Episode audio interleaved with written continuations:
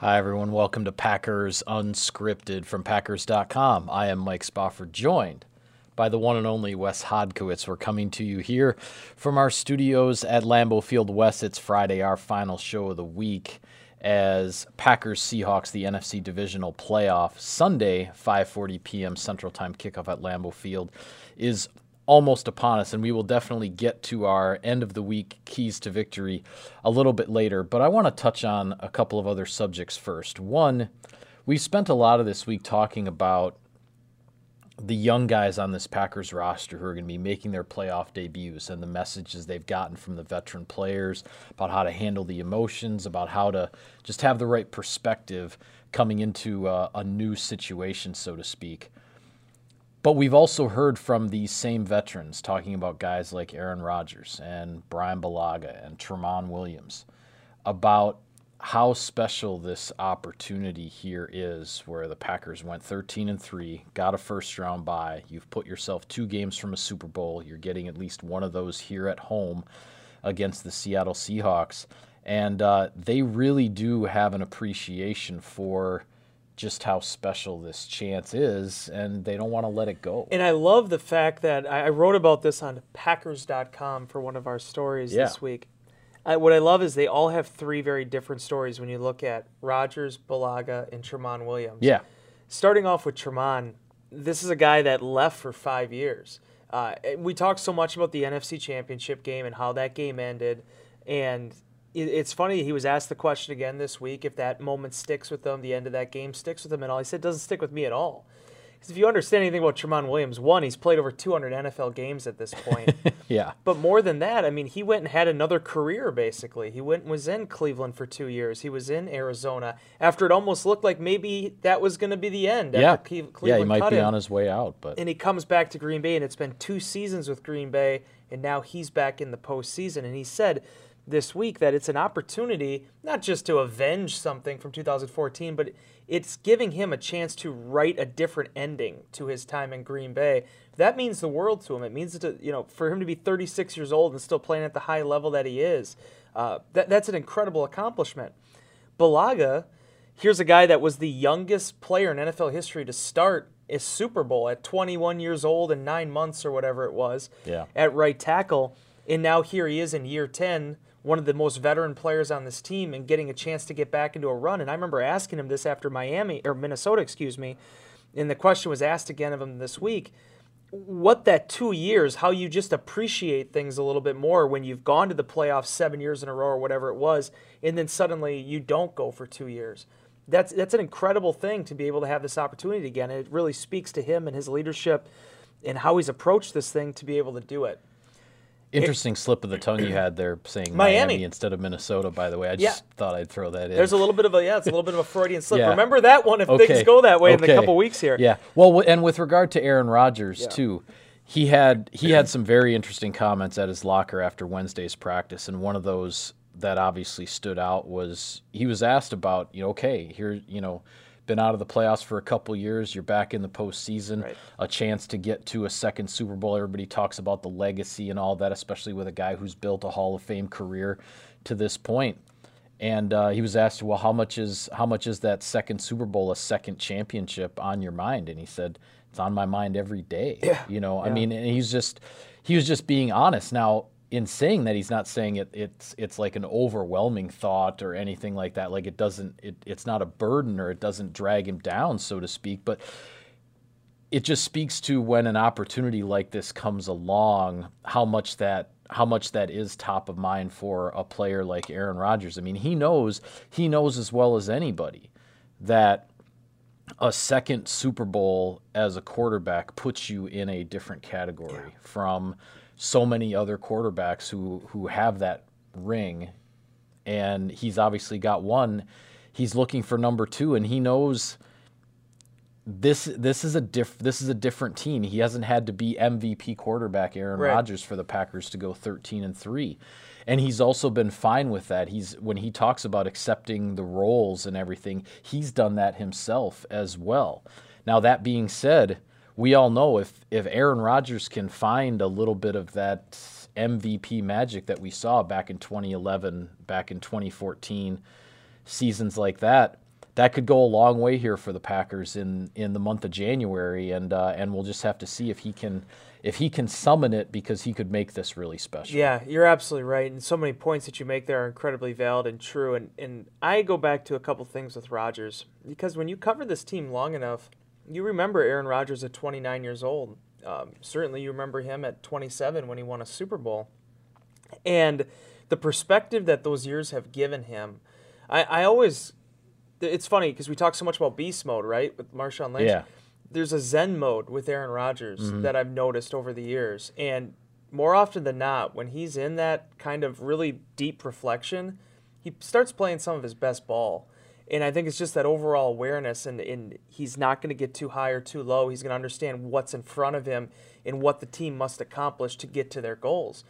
And he's very in tune with the fact that two more wins here gets him back to a Super Bowl, gets this team back to a Super Bowl, and a chance to compete for the biggest prize of them all. So they're not really too concerned right now what's happened or what the stats are. As Rodgers said, at this point in your career, when you get to my age and when you're sitting in this chair, you just want to win championships. That's the the thing that he's looking to put up on the shelf right now, and he has a great opportunity to do it with this roster. You've heard him, and it was right there. He was sitting next to Larry McCarren in the studio a couple days ago, outlining this year and what has made this team special. Yeah. Rodgers has said countless times this is one of the most fun seasons he's had uh, just based on the way that this team has come together, whether it was your Marcedes Lewis's or your Allen Lazards who come out of nowhere to become a big part of this roster. Those relationships and, and personalities, that, that really goes a long way for a football team. And realistically, Mike, all it takes is one game to find your stroke, to find where you are and what you want to do. And I just I feel I get this feeling going into this game that we're just going to see the best version of Aaron Rodgers. Yeah, well that that would really be that would really be something because as we've talked about the Packers defense kind of reestablishing itself down the stretch, the special teams finding a return game late in the season the Packers offense, as I wrote about last week, has been on the verge so many times in the last month, crossing the 50 yard line, but not coming away yeah. with points. Been on the verge of putting up so many more points on the board that if they can take that extra step, that's what you're looking for from this Packers offense in the month of January. In the big line that Rodgers said, it was to Larry, is that whatever it takes, yeah. I'm willing to do for this team to yeah. win. And it's, I'm not saying that's going to go on a T-shirt or end up above his locker in seashells or anything like Relax did, but It is. That is this team. It's whatever it takes to get that win, and they've done it all season long. This is a supreme test that they have on Sunday. Seattle's won a lot of the games a very similar way, but there's a confidence there when you've done it the way they've done it all year that you know what we can do it again yeah well one other topic i want to touch on before we get to keys to victory and i promise that we will get there but in the midst of all of the playoff hoopla this week and the divisional game being here in green bay and on the horizon, first time in five years, the Packers are hosting this round of the playoffs. We've actually neglected to discuss another big piece of news, which is that former Packers head coach Mike McCarthy has been hired by Jerry Jones to coach the Dallas Cowboys, and um, a move that I that seemed to happen very quickly, very quickly uh, yeah. over the weekend and then was announced uh, a little bit earlier this week and made official by Dallas and Mike McCarthy getting a five year contract. First of all, congratulations. Hats off to Mike McCarthy. I wish him well. I'm really glad he's getting another opportunity to coach in the NFL. I think we knew that this would uh, this would happen, and uh, I'm really really interested to to watch him work from afar with a team that is that's in good shape, a roster that's in very good shape, and, and the expectations to move forward quickly are there. What are your thoughts on uh, on McCarthy landing the job in Dallas? Without a shadow of a doubt, he landed the best free the opening in terms of oh, the yeah. coaching position. No I, question about it. I think it. when you when you walk into a situation, you know, much like Matt LaFleur did last year, where you have the quarterback in place and you have the running back in place, and a lot of talent around those two players uh, good things can happen. And I think you can even see and just listen to him talk at his news conference how energized he is to work with a young quarterback, again, like Dak Prescott, in trying to help him, you know, ascend to that next level that I think a lot of people feel like he has that potential to actually accomplish. And then for him, you know, he was here for as long as he was and accomplished so much in Green Bay. And I think as years wear on, more and more people will appreciate those accomplishments because there was a lot of winning that happened in the 2010s, and McCarthy had a lot to do with that. Yeah. For him to get another chance with another iconic franchise, I think it's a tremendous opportunity for him and their family. You could tell how much it meant to him.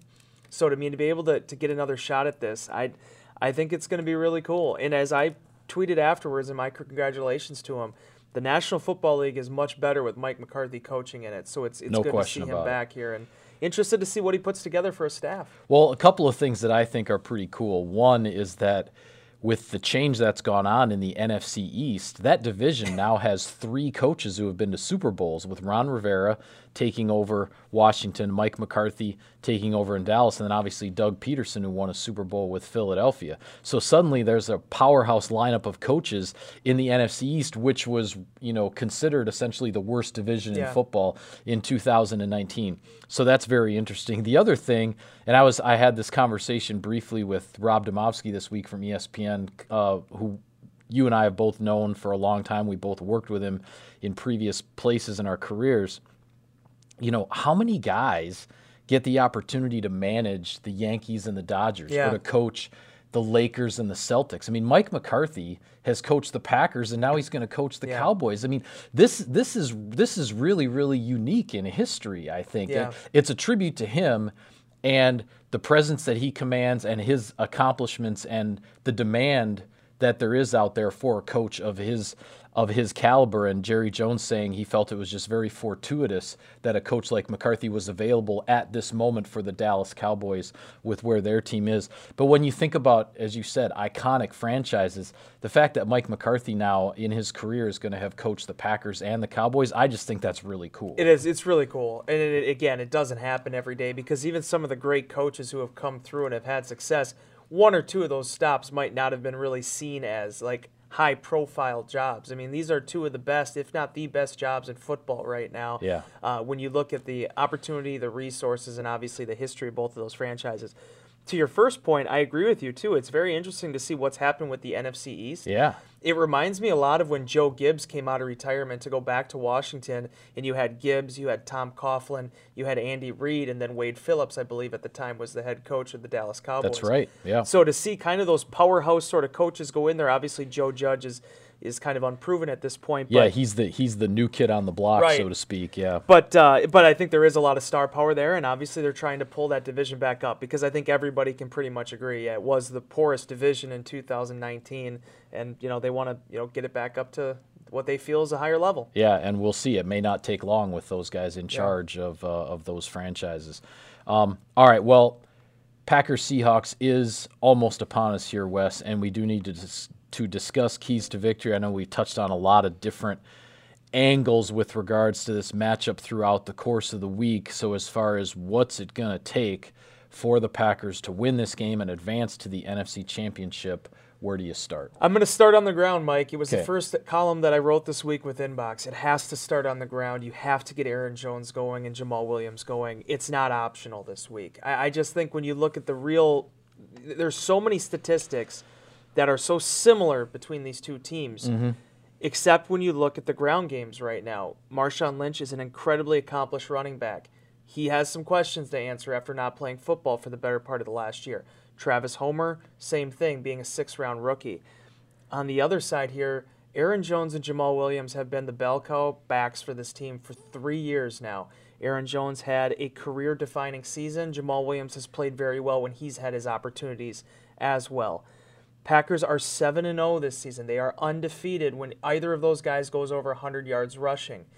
You need to be able to establish that to win this football game because it's not just about the ground game. It's not just about what the weather might be like on Sunday. It's also the consideration of game management and time management. I feel like this is a game in which possessions are going to be at a premium and you want to protect the football. If those two guys produce and do just that in protecting the football, I feel pretty strongly that the Packers stand to win this ball game. Yeah, I have certainly no argument with that as a top priority and a key to victory. You went back to something you said at the beginning of the week, so I'm going to do the same thing. I remember sitting on my couch working on the Monday Insider inbox after right after the Seattle Philadelphia game finished up on Sunday. And of course, the questions are coming in. Okay, what's it going to take for the Packers to beat the Seahawks? What do they have to focus on? And I sort of just off the top of my head jokingly said, you know, these are my ABCs, and I'm going to call them the WMCs of this game, and that's Wilson, Metcalf, and Clowney. Yeah. To me, those are the three guys that you have to focus on if you're the Packers in order to come out victorious here. With Russell Wilson, it's the obvious. You can't let him, or not necessarily can't let him, but you have to be ready for him to extend plays. You have to be ready to defend plays for 8, 9, 10, 11 seconds if that's what it takes. And you can't let him just take off and scramble for 15, 20 yards a crack because right. those are back-breaking type of plays. DK Metcalf, he single-handedly almost wrecked the Philadelphia Eagles season. He had the long touchdown that gave the Eagles the two-score lead, or I mean, gave the Seahawks the two-score lead over the Eagles in the second half, and then he had the big third down catch at the end of the game that salted it away. 160 yards receiving for a rookie in his first playoff game. DK Metcalf is coming into Lambeau Field riding high and with all kinds of confidence for a young player. And then you saw what Jadeveon Clowney has done in some big games for the Seahawks. We talked about the uh, overtime win on Monday Night Football against San Francisco about a month or a month and a half ago. And then you saw what Clowney was doing against the Philadelphia Eagles. Packers have to get this guy blocked. They have to limit his impact in the game. Those are the three guys to me that this this entire game revolves around. As much as I agree with you about Aaron Jones and Jamaal Williams, and obviously we'd love to see Aaron Rodgers find some of his past magic and all of that that we've talked about. Those are the three guys for Seattle. If we're not talking so much about those guys on Monday, then I think we're talking about a Packers victory. Exactly, and that's the thing that's a credit to Russell Wilson. It's one he's, he's one of the it's the reason why he's one of the absolute best from his era right now at quarterback. Is yeah. because when the chips are down and you lose players and there's injuries and you have to work through things, he finds ways to make guys stars. And I think you've seen that with DK Metcalf, a yep. guy that was, as I've said before, I mean, was as scrutinized as any prospect as I can remember coming out. Everybody tried to pick this guy apart John Schneider, Pete Carroll, and eventually Russell Wilson said, you know what, this guy can play football and he can help us. And I think you've seen him in certain points of this season, including that game against the Eagles, really be able to dominate. You cannot let him do that. If you eliminate those explosive plays that Philly couldn't, I think that's where things get really difficult on Russell Wilson. Him and Tyler Lockett, Metcalf and Tyler Lockett, those are 1A and 1B in terms of where I think the attention needs to be pointed towards. The more you stop the run, the more you pressure Wilson from up front, all of that factors into making sure it's a long afternoon for him. But at any given time, he can scramble out, he can extend a play, and he can find a receiver for a deep gain. You have to plaster the coverage. You have to be on top of that. You have to make sure that the safety coverage is where you need it to be to make sure that Wilson doesn't have that avenue to escape. Well, and I think explosive plays become such a big part of this. And all you have to do is look back at last weekend in, you know, wild card weekend the only way the New Orleans Saints were even in that game in the first half with the Minnesota Vikings was because of one big play that they yeah. hit when Taysom Hill fired the 50 yard pass down the field. How did the Vikings end up pulling it out in overtime? The big pass down the field to Adam Thielen that the Saints couldn't stop it. It ended their season, yes. right? I already mentioned the big plays DK Metcalf made against the Eagles in the other NFC wildcard game defensively, if you limit explosive plays and make teams go the hard way, make them take the long way down the field, you know, and you've talked about this as well. The way the way the Packers have defended in the red zone this year, you like your chances to yes. keep to keep that point total low if you're not giving up the big chunks of yardage. Yeah, and that's where and it goes back to something Dom Capers always talked about too. The more plays you force an offense to to actually go to score a touchdown, that's more opportunities to take away the football and it's more opportunities to stop a drive if yeah. you don't have those big chunk yardage. There's a big reason why he always talked about too with defensive penalties and an unnecessary roughness. Those 15 yards go a long way in upping the percentage chance of that team scoring offensively. Yep. If you're able to not only make them go the long way, which the Packers have at times, and it's one of the reasons why I feel like their defensive backs doubled their interceptions from seven a year ago to 14 this year, and whatever ended up being 18, 17, 18 as an entire defense it was making sure that they don't have those easy big play chunk yardage to set up touchdowns. And then, okay, if they do get into the red zone, how do you respond in those moments? Right. How do you defend the short field? Packers were as good as anybody in the league at that this year, especially responding to responding to adversity defensive situations. So all that has to hold true because defensively in the red zone, Packers hold a huge advantage statistically over the Seattle Seahawks. They have to maintain that. Yeah, if the game comes down to between the 20s and if you hold true to how you played in the regular season, the Packers definitely have the edge there. And as far as explosive plays, the last month of the season, with the exception of the first half in Detroit, when Detroit hit the Packers on a few big ones, other than that first half in Detroit, the last four or five games of the regular season, the Packers defense really did clamp down on the big plays. They weren't letting those get away from them. So, um, before we go, we do have to talk about the other games because this is going to be one heck of a weekend of yeah. NFL football, much like last weekend was.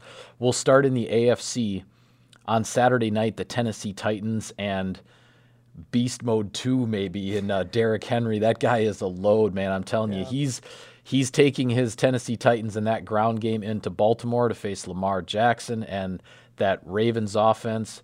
What do you think of that one? It's funny eh, for a game with Lamar Jackson. I actually don't think he's the number one key to victory in this. I think ultimately any chance that the Titans have to win this game depends on whether or not Derrick Henry cannot be tackled within five yards of the line of scrimmage. Right. Because the New England Patriots couldn't do that, despite everything that their statistics said this this year and how they defended the run. They couldn't get him down within yeah. four or five yards of the line of scrimmage. Yeah, they couldn't stop him. And once the Titans finally just started dedicating themselves to that, even though they didn't score a, a, bevy of points, they just were able to get the production they needed to seal that. Yeah, thing. and they were li- they were limiting Tom Brady's yeah. opportunities by simply ball control and pounding that run and wearing out New England's defense as the game went along. Yeah, this is what I refer to as the Larry Johnson game plan. I just feel like this guy has to have 35, 36 carries again for the Titans to be able to win this because otherwise the Baltimore Ravens have so many different ways they can beat you. You know my feelings on the Titans defense. Yeah. Very strong. I like it across the board, very balanced. But Lamar Jackson stresses you in ways that no other team stresses you. And then, by the way, once you cue in on him, well, then that's when you have Mark Ingram and everything that they do with the rest of their running backs. It's a really difficult offense to stop for four quarters. Can the Tennessee Titans, with the structure of their offense right now, keep pace with that? It's a big question. Yeah, I think it is a very big question. And when you talk about trying to keep pace, I think the same question arises with regards to the Houston Texans going to Arrowhead Stadium to face the Kansas City Chiefs. Patrick Mahomes, that Kansas City offense, you know they are capable of putting up 40, 40 plus at any given time. The Houston Texans got off to a terrible start in the wild card game. They rallied with a huge second half.